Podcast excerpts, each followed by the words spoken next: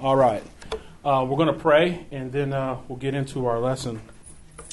Uh, Heavenly Father, we just thank you for uh, just a great opportunity on this Sunday. Lord, we just thank you that uh, you have saved us, you have set us apart, you have come into our lives, Lord, when we were radically opposed to you. Lord, we kicked against you, we fought against you, and in your grace, you still sought us out and drew us to yourself. Lord, we are just so thankful. Lord, we give you all the praise, honor, and glory for this day. We just thank you that uh, you would bless these people as I teach uh, through Genesis chapters 2 and 3. Lord, bless me as I speak. Um, and just uh, allow everything to coalesce and gel. And so it's a nice lesson when we leave. Everybody's more clear on what Genesis says. And Lord, we'll give you all the praise, honor, and glory in Christ's name. Lord, we're also praying for Scott and um, his his speaking at his grandmother's funeral in Florida at probably at this moment. Lord, just um, bless him, give him clarity of thought and mind to, to give a gospel presentation, Lord, to uh, call people unto yourself, to let the people who are at the funeral know that death, death is an enemy, but death is certain for all men, um, that it's a appointment that all men will keep, that they need to understand that they have to deal with you when they die. Just give him boldness and strength in his, in his character, Lord. Give him a, a mouth to speak your words, not his own. And uh, Lord, we'll just praise you for all of this for, forever. And uh, in Jesus' name. Amen. Now, I know what everybody's thinking. Everybody's thinking, hey, he covered Genesis 1 last week, and he didn't talk about the creation of man. We talked about all this stuff, but he didn't talk about the creation of man. I'm going to talk about that this week. So, one of the things that I wanted to, to mention was uh, as we're talking about the creation of man, we have to, again, put ourselves in the context in which Genesis was written and I pulled something off the net, and it's called The Creation of Man According to Greek Mythology. And according to Greek mythology, uh, there was a, a, god named Zeus who was the leader of the gods who ordered his two sons, Prometheus and Epimetheus, to give various gifts to mortals that hoped they would, they would evolve into interesting beings and also to be muses to the gods. But when they started to give these gifts to men, the other older brother, Ep- Epimetheus, was asked to give his gifts first, and he gave man beauty to some animals, agility to some animals, strength to some other animals, and speed. But he left human beings defenseless. Now, this is how the Greeks understood the creation of man. And they had no natural under no natural weapons to fight off all of these enemies that were in the world. Now, Prometheus, who was his brother, he liked the human race, and he re- and realizing uh, what had happened, he immediately began to distribute his own gifts to mankind. And what he did was he stole reason from the goddess Athena, and he gave it to man. He stole fire from Hep- Hephaestus, and he gave that to man, and that would keep them warm. Now, Prometheus became the protector of the human race and shared all of the knowledge that he had. Now, does that sound anything like the Genesis story? No. No. That's, that's an understanding, again, as we talked about last week, that is phenomenological language. People were looking at what was going on, trying to figure out what had happened, and explaining it in ways that they could understand. And so, as you were looking at this, as they're coming along, as the Greeks are going, How did we get here? What did we do? Again, the Hebrews were given revelation by God, okay? And that's what we're look, dealing with in the book of Genesis.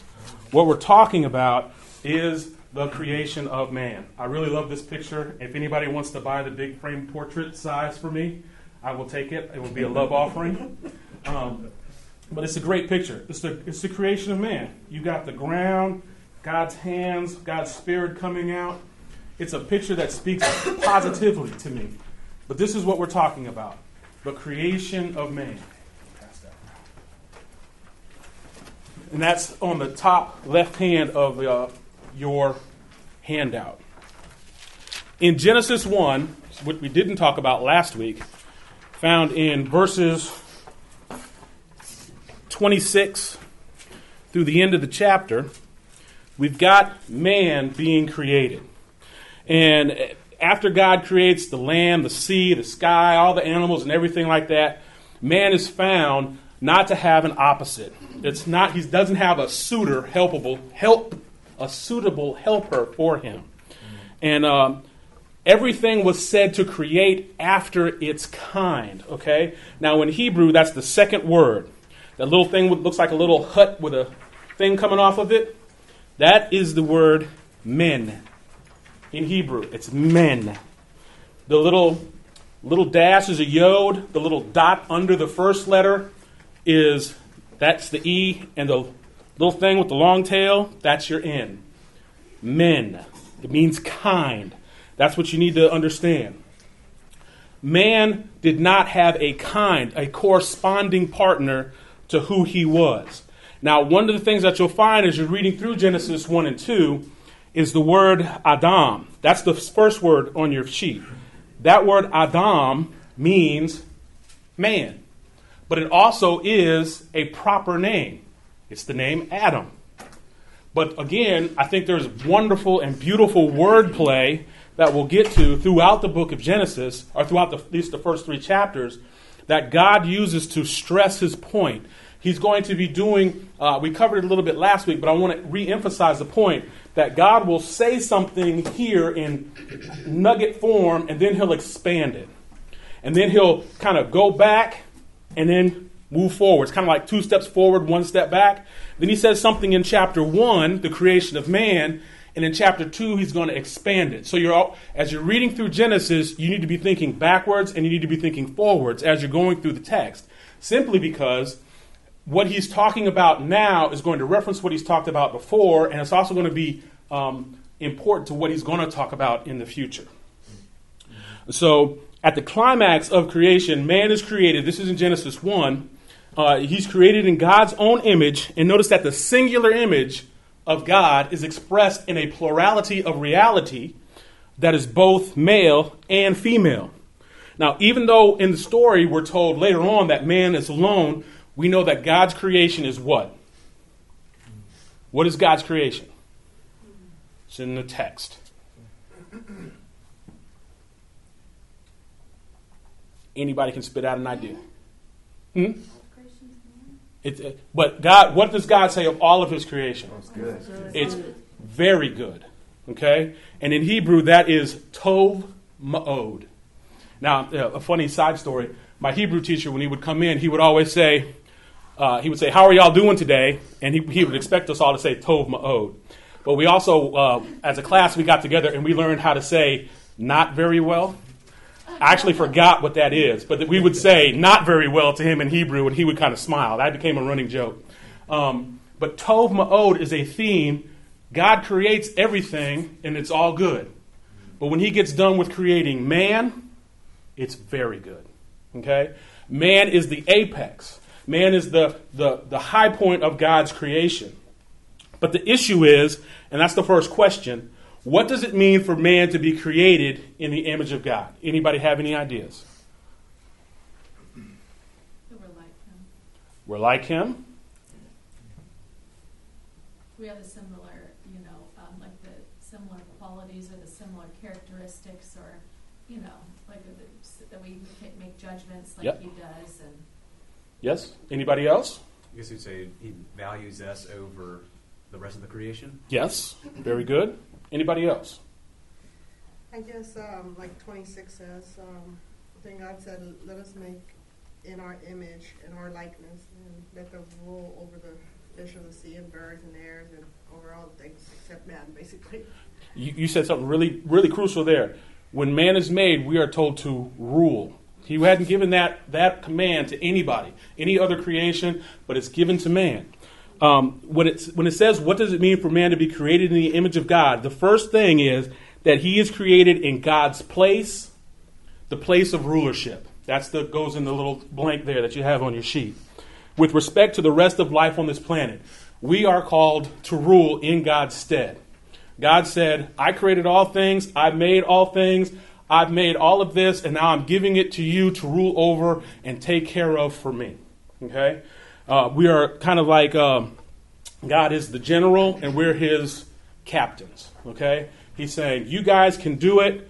Let's see how it's done. But we have to understand, even though we have some authority, all authority rests with God. Okay?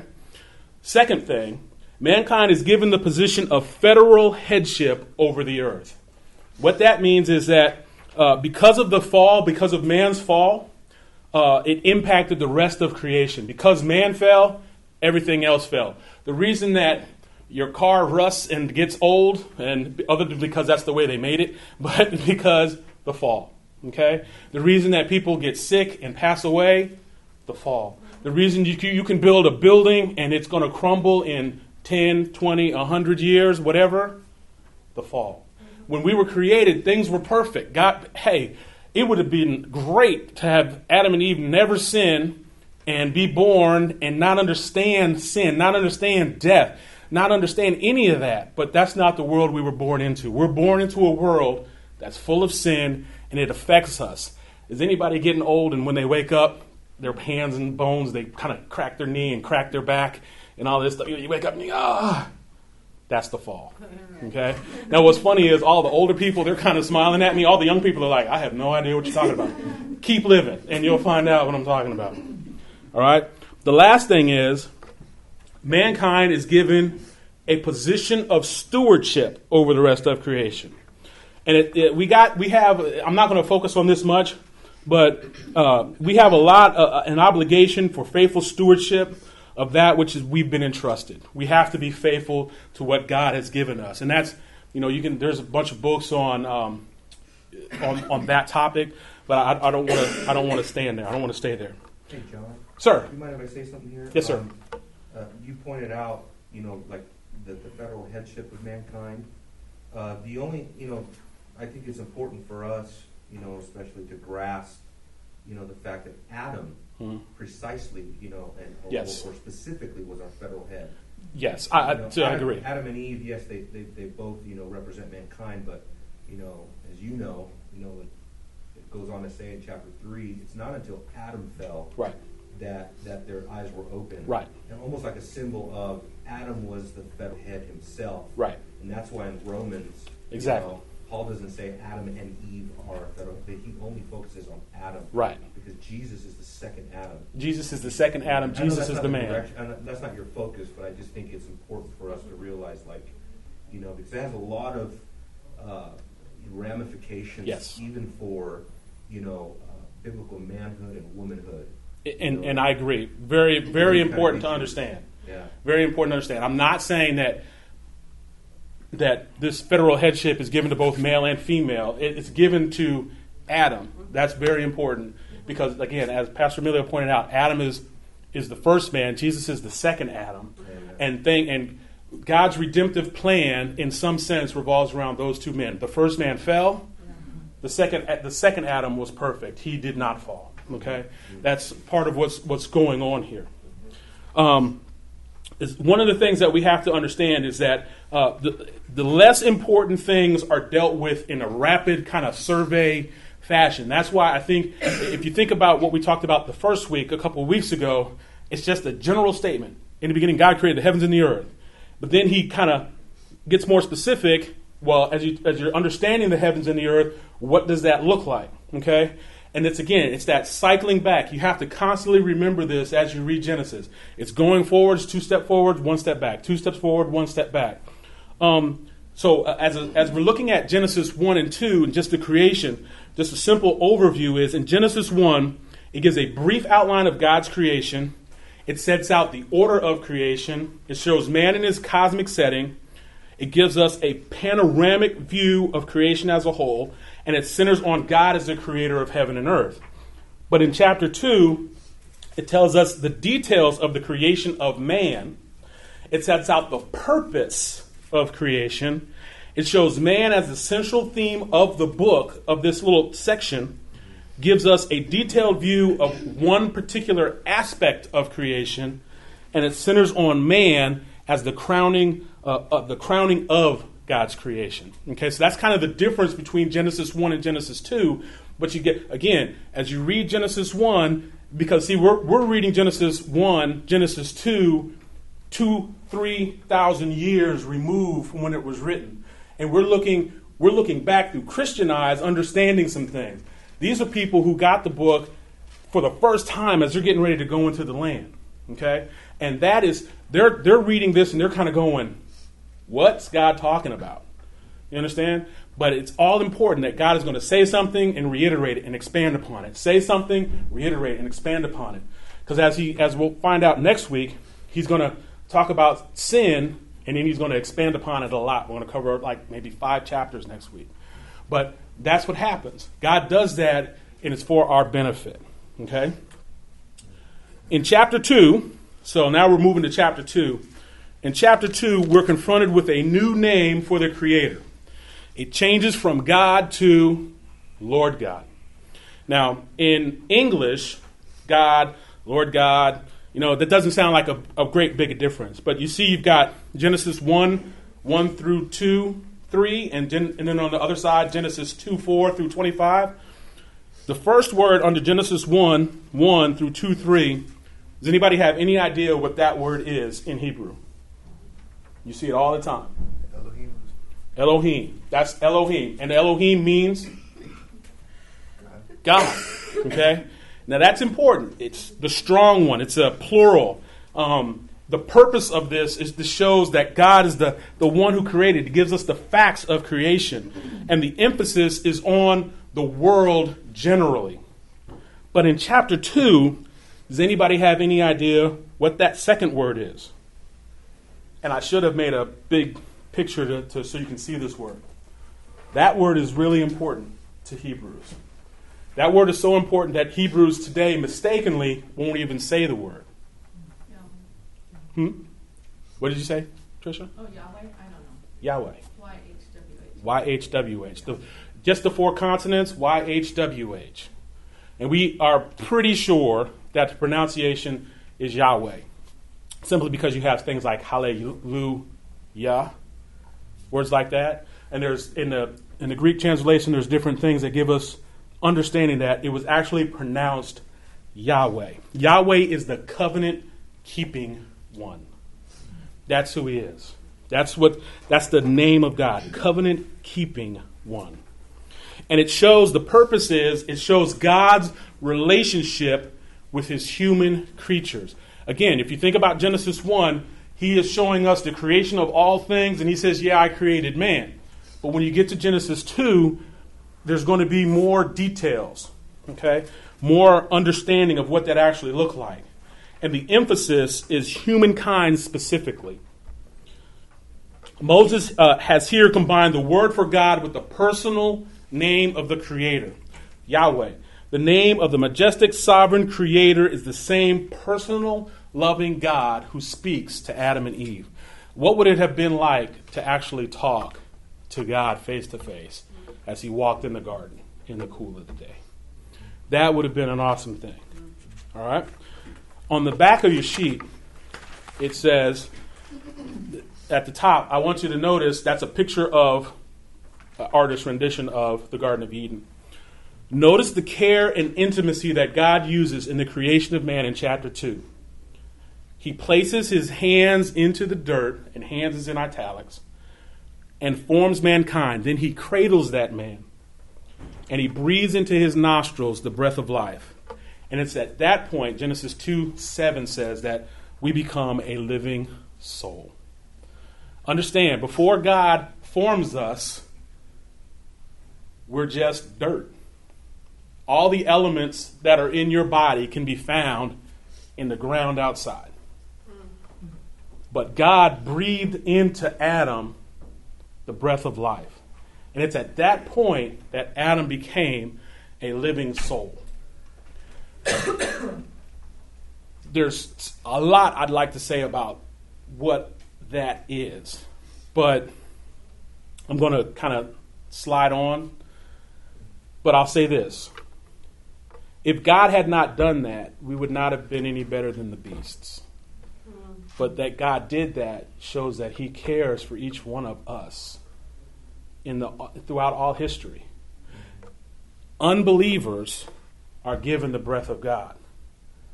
That grace is given to them in spite of what they're doing to God. It's like getting a gift from your father and then slapping him in the face. We cannot take what God has done for us for granted. He's given us life. Y'all, that's so important. That's why I think the abortion issue is so important. Life comes from Amen. God. And to snuff out life is an affront to God. We're, we are made in His image. And when we take the initiative to snuff out a life, we are playing God. And we can't do that. Okay? Uh, we uh, all, as mankind, have God's life in us. And I'm not saying that this makes us divine, but that God, uh, Yahweh Elohim, has freely, freely given all humans this gift of life. Okay? Um, Yahweh Elohim places man in the garden and he gives him one command. He says, From the tree of the garden you may freely eat, but from that tree of the but from the tree of the knowledge of good and evil thou shalt not eat, for in that day that you eat from it you will surely die. That's Genesis 2, 16 through 17. Now here, what does it mean for God to say that man would die?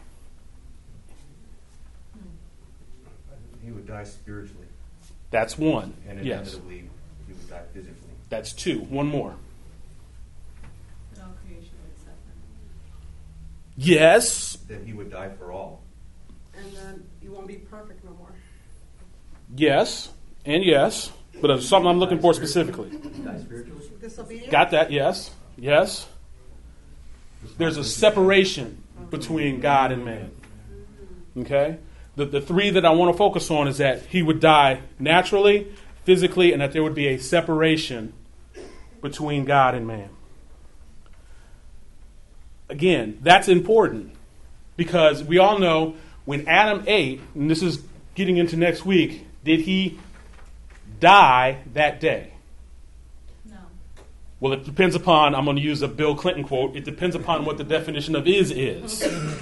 Okay? Did he die? Yes. Did he die? No. Did he die? Kinda. Okay? So, did he die in a spiritual sense? Yes. Did he die in that he was separated from God? Yes, in a sense, because God was still there. But did he die in the uh, in the physical sense? No. Okay. So Well, he began to die. he began. He began. Yes, I will. I will say that. But uh, the, when I, I think the natural reading of the text is in the day that you will die. I think people, and I take it to be that God was saying, "You eat it, you'll die." That's the way I always understood it.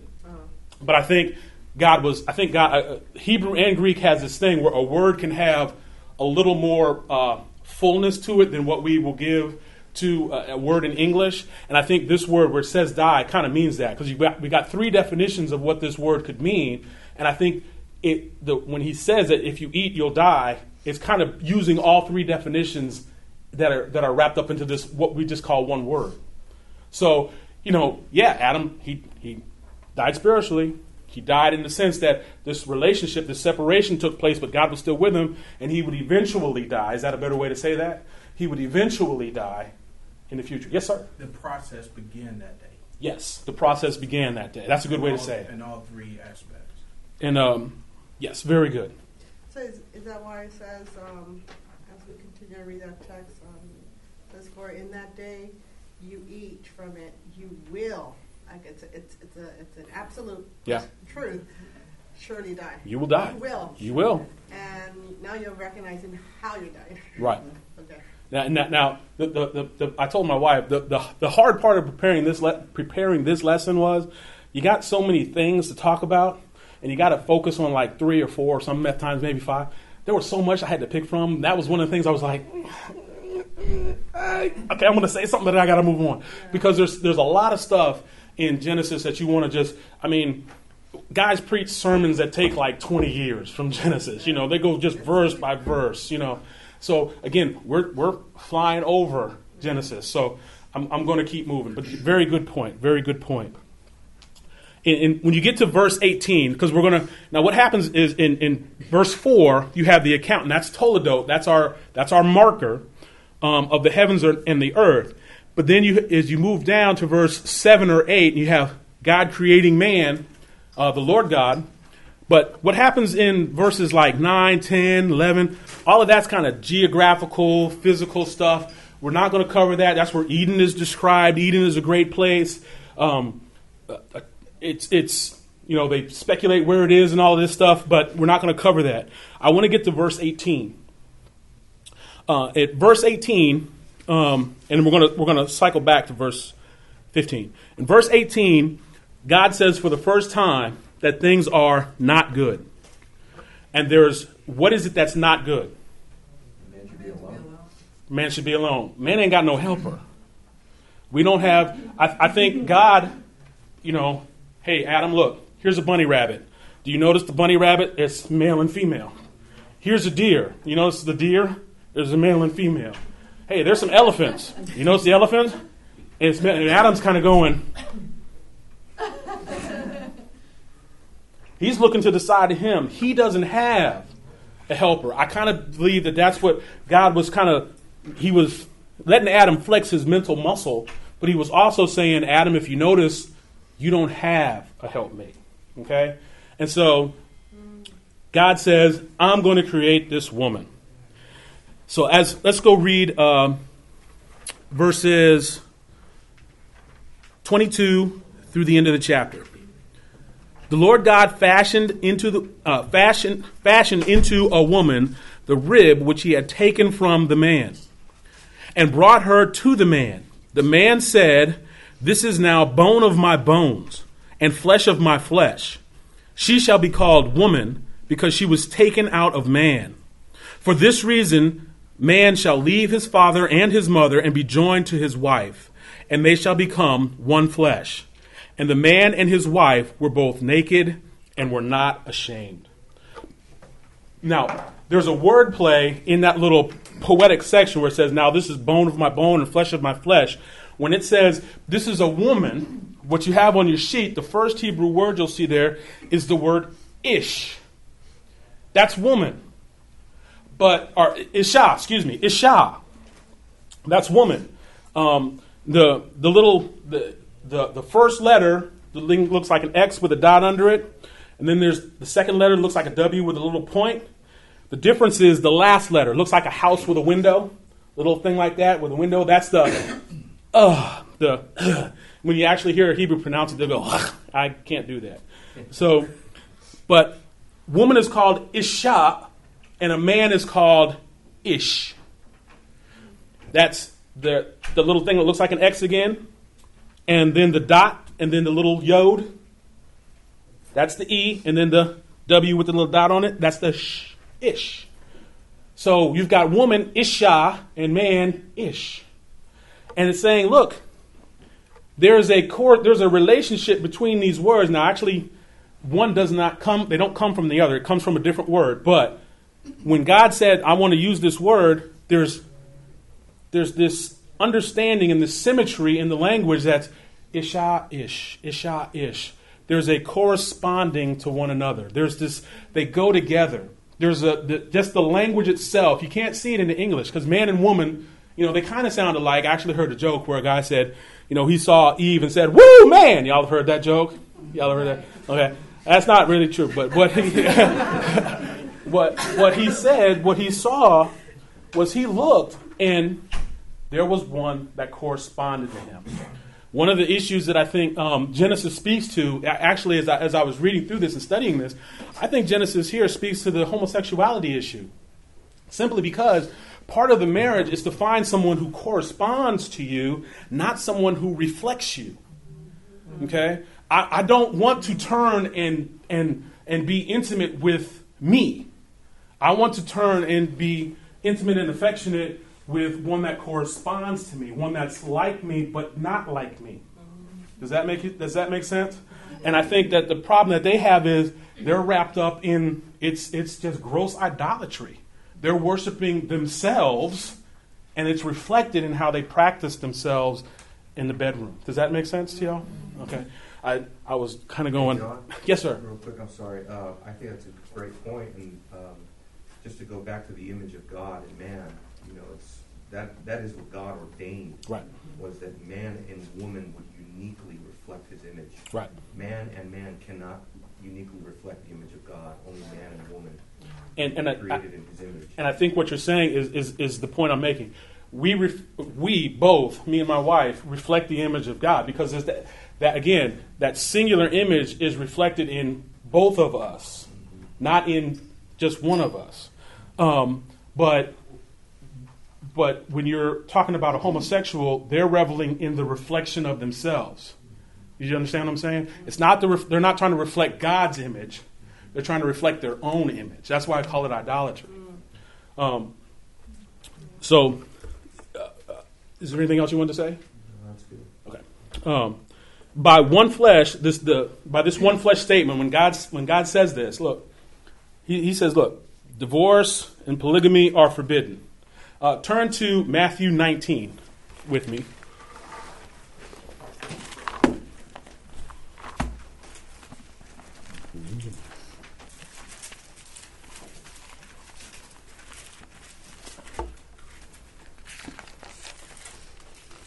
Matthew 19, 4 through 6.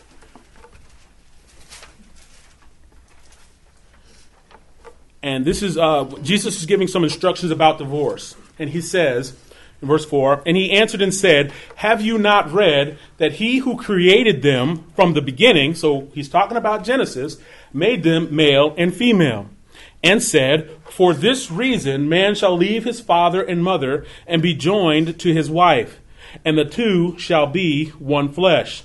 So they are no longer two, but one flesh. Whatever therefore God has joined together, let no man separate. That's marriage. That's what God has done. He's, he said, Look, man, you go find that woman that corresponds to you, you marry her, you're in a covenant relationship for life. It's y'all two against the world. Go do this. And everybody in everything else in society, in America, wherever you're at, is fighting against that. They are, they are tearing down the foundation of marriage simply because, one, they don't respect God, they don't believe in His precepts, they don't read His word, so they don't understand what He said. Because they don't understand what He said, they kind of put it to the back and it doesn't matter. Okay? But it's very important for us as Christians to understand marriage was instituted by God from the beginning. Eve is not just simply called woman. If you look, if you go back to Genesis and look in Genesis chapter 2, in verse uh, chapter 2 verse 25 and the man and his wife were both naked and not ashamed. Eve is called adam's wife. Okay? Um, I, I can't call carolyn my wife. No offense jason. You know because she's not my wife. You know i have one wife. Um, i love you honey. You're beautiful um, so we have this institution of the first marriage here. Okay, that's what marriage is about. Now, there's an empty chart on your on your sheet, and what it is is I think the easiest way to do this is now we're going to talk about some grammatical terms. Um, it's called a chiasm. Who knows what a chiasm is, other than Pastor Emilio or Jason? Or Chris. Or Chris. Does anybody know what a chiasm is? Okay, chi in the in the what's a, what's a chiasm? Give it a shot. Give it a shot. Give it like maybe a gap. It's not a gap. Close. Not not not a gap. Okay, look at this. What is this? An X. A chiasm. The Greek word chi is an X. And a chiasm is a literary device where it comes to a point and then it goes back out. Okay? And I think what God is doing here in the whole chapter 2 is he's kind of giving us a kaya. This is going to be a simple way for you guys to remember the entire chapter. Okay? So in the first, actually, I, I forgot one box, so you're going to have to add like a box or right under something or, or right above something. I, I apologize, I just forgot the box. I'm an idiot, but it, it happens. Uh, creation is complete, the heavens and the earth are created, and God finishes his work. That's point one, up at the top. But down at the bottom, Creation is complete, and man and women are naked and they're unashamed. That's the corresponding part. Take one step down, you've got man being created. He's formed from the dust. One step up from the bottom, you have woman being created. One step down, you have the trees in the garden and the river, they're given names. The animals in the garden are given names. Man is given uh, the work of guarding and keeping the garden. Man is in need of a helper because it's not good for him to be alone. And the, the, the point of the chapter is uh, verses 16 and 17, where you've got forbidden fruit. He wants you to see, I think he's pointing to, and, and this is the whole thing with the chiasm, guys. Some people say, some people see chiasms like everywhere. They see chiasms in chiasms that are formed around chiasms, that are like chiasms, that look like chiasms. And some people kind of go, I don't see it. I'm kind of in the middle. I don't, I don't know, but I do think this is a chiasm. I do think God was saying, look, there's forbidden fruit. That's the point. There's sin. There's sin in this. Do what I've said. So you can kind of remember the whole chapter that way. Hey, John. Yes. How do you spell chiasm? Uh, C H I A S M. Everybody will be furiously Googling chiasm after Sunday school lets out. But it, it is, it, you can really see it. Uh, I'll, I'll give just an example. You can really see a chiasm when you go to Paul's letters, if you're un- trying to understand what it, what it looks like.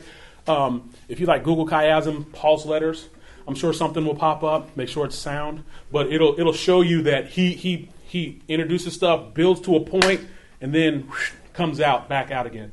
It's it. I think in Paul's letter, definitely chiasms. Everywhere else, people see chiasm. mm, mm, so, uh, but I do think there is one here. Um, there are males and females because this is the way that God designed the human race. Both male and female were created by God, and they shared equally in God's image.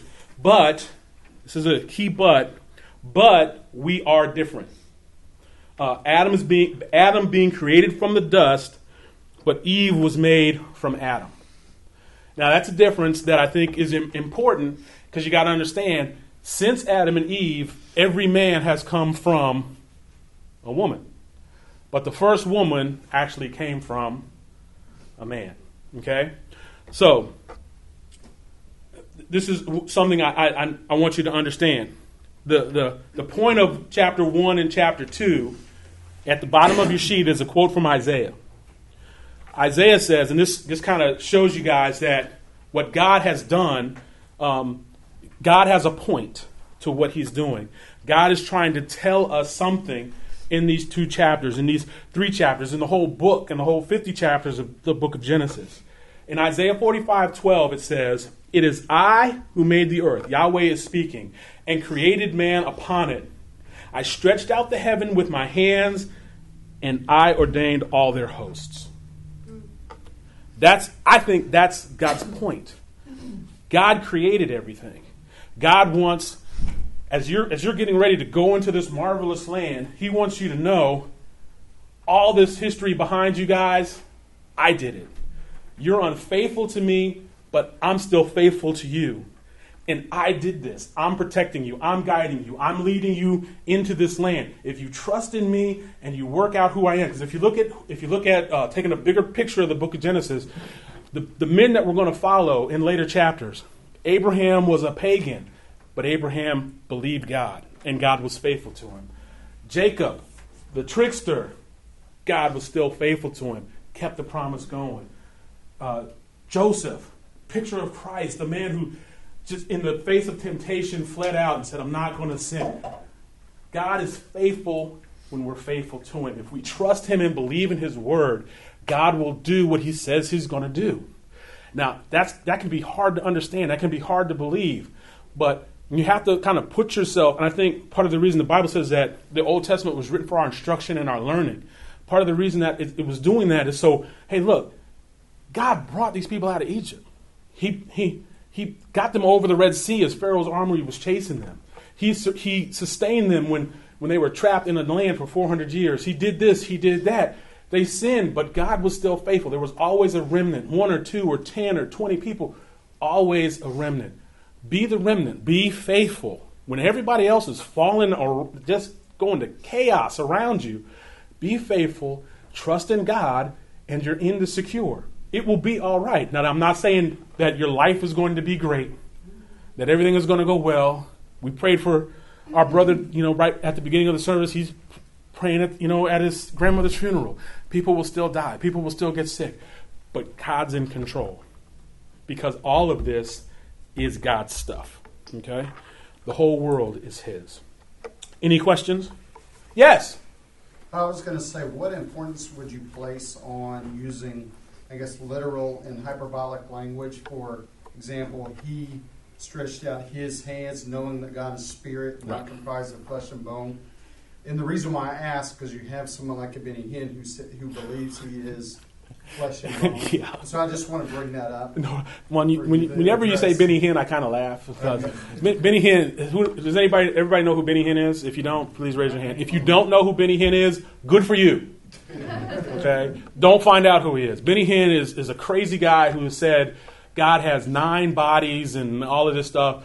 I, I think what what God is doing when He's using language, He is expressing uh, thoughts in human terms so that we can understand. All language is picturesque. It, it, it, it corresponds to something in reality. And so God is saying, hey, look, I stretched out my hands. He's just saying, again, he's giving language saying, I did it. Okay? But he's just, it's just giving, giving uh, footing to this language that he did it with his hands. He was personally involved in creation. It's not saying that God was uh, like a deist God, just kind of up there back beyond the creation and zap, everything became.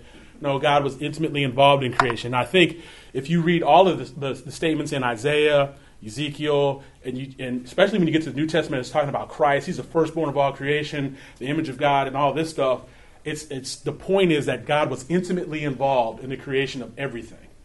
I think that's the point that of, of him using uh, anthropomorphic. That's called anthropomorphic language, which is giving um, human attributes to that which is not human.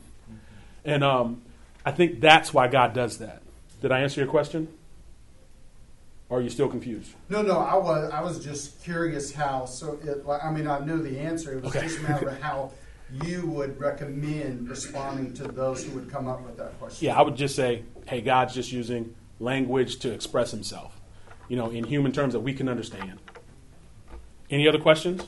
Along those same lines, uh, he, in, when we talk about God being created, hmm God creating man in his own image and in Mhm. the image of God, one of the comments that was made was that we have the characteristics of God. hmm I'm not sure what are God's characteristics, and so because some people think that that means I am God because I am created in His image. Yeah, yeah, yeah, yeah, yeah. He creates, I can create. Exactly. Uh, hold on, I got something for that. doctrines that are out there. Right. Exactly. Uh, How, how should how should we how should we how should we respond? to those?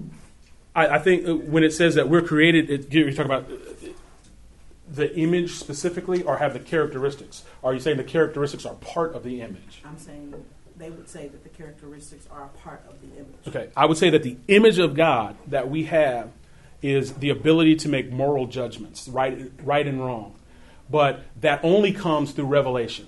It only comes from God speaking, God saying, do this, don't do this. And what happens is, I think man will look and say, well, God said this, I can do this, I can do the same thing. I think that's an error simply because just because God does something doesn't mean that man can do it. Um, he's God. We're the creation. Can the potter can the can the pot say to the thing that to the potter, why did you make me this way? I don't think that I can say I can go out and speak my own reality into existence because God spoke the worlds into existence. Amen. Um, I think it's a little bit easier to understand when we're made when it says we're made in the image and we have characteristics of God. Again, we're reflections. Ref, if you think about a reflection, a reflection is not the actual thing. The moon reflects the sun's rays, but the moon is not the sun. Okay. Yes, sir. I- I you know, he had a question before I did, so. I'm sorry. Yes, sir. It was so much of a question. Uh, I, I wanted to, I was hoping you guys do go back to this because there was some dialogue that was shared about the image. And basically, to simplify it is, when it says man was created in God's image, it's based on one, he was created holy and righteousness, his spirit aspect. Uh, when he was, when he added the physical aspect of God, do he have a hand? But God has a face. Are you asking? Yeah, he, no, I'm saying he has a face, he has a body, but not a body that we perceive to be as bone and flesh. What he was saying that the other gentleman spoke of. Now, let me go back to something. Well, real, real quick with your comment there, uh-huh. I mean, the Bible says God is spirit. Right. That's what I'm getting he has no body, he has no face, he, he's not like a man, right? So, I mean, God doesn't have a physical body. It says that God is spirit, and so God does not have physical property like man. Right. Right, I, I, I, Until, until, of course, he became a man in Christ Jesus. yeah, I, I, I was saying that. I say he didn't, I didn't, not like flesh and bone. Uh-huh. Right, now, well, he's spirit, and that's what the creation of man is, spirit. That's the true creation of man. I, I would disagree. I would say the true creation of man is found when God, we're, we are a body and soul unity.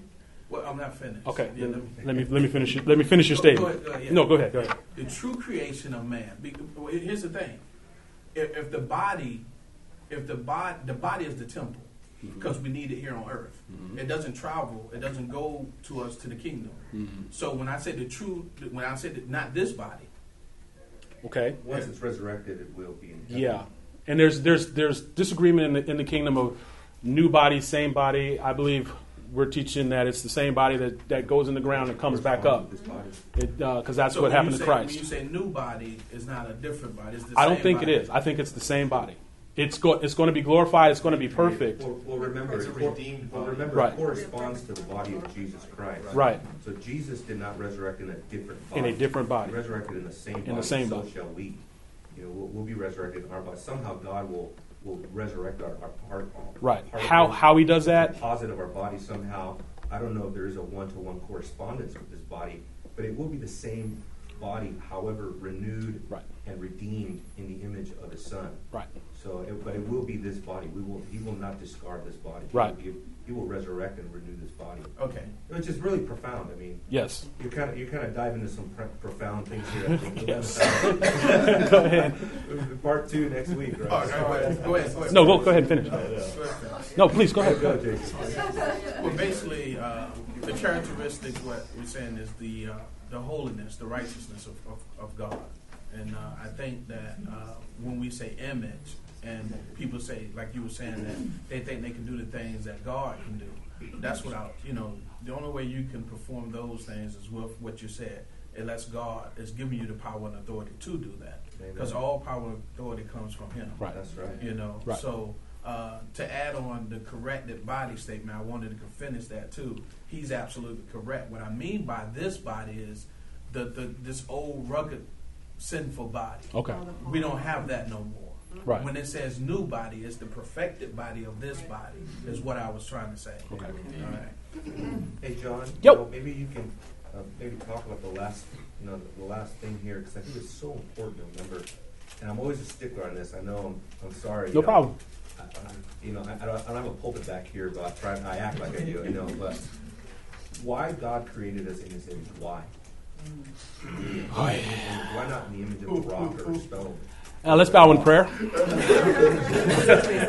And the only reason why I say that is because obviously God created us in His image because of Jesus Christ. Right. God created us in His image because He had the Son in His mind that was coming, that was going to accomplish uh, redemption. God knew everything, every everything that happened. Y'all need to understand that. That's kind of because I don't I don't fully understand what that means. God knew everything that was going to happen.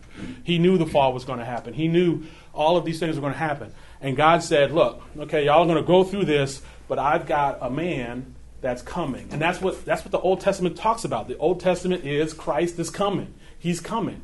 This this this man who's going to redeem you and and buy you back, going to purchase you back to me is coming. Christ is coming. The Messiah will will come. And it's it's. it- it- did I did I answer the question, or do you want me to say more? it just means that He has to create man In His image, in a nature right? that is suitable for Him to one day assume. Right. Christ couldn't come back as a plant. That's right. He couldn't come back as a dog. He couldn't come back as a fish. I mean, he had to come as as what we are uh, because that's what God had set forth in the beginning. God knew all of this from time immemorial because he outside of time. But um, I, ho- I hope I'm answering the question. That's great. I think, I think a good verse for that is in Ephesians, where the summing up of all things is in Christ. Right.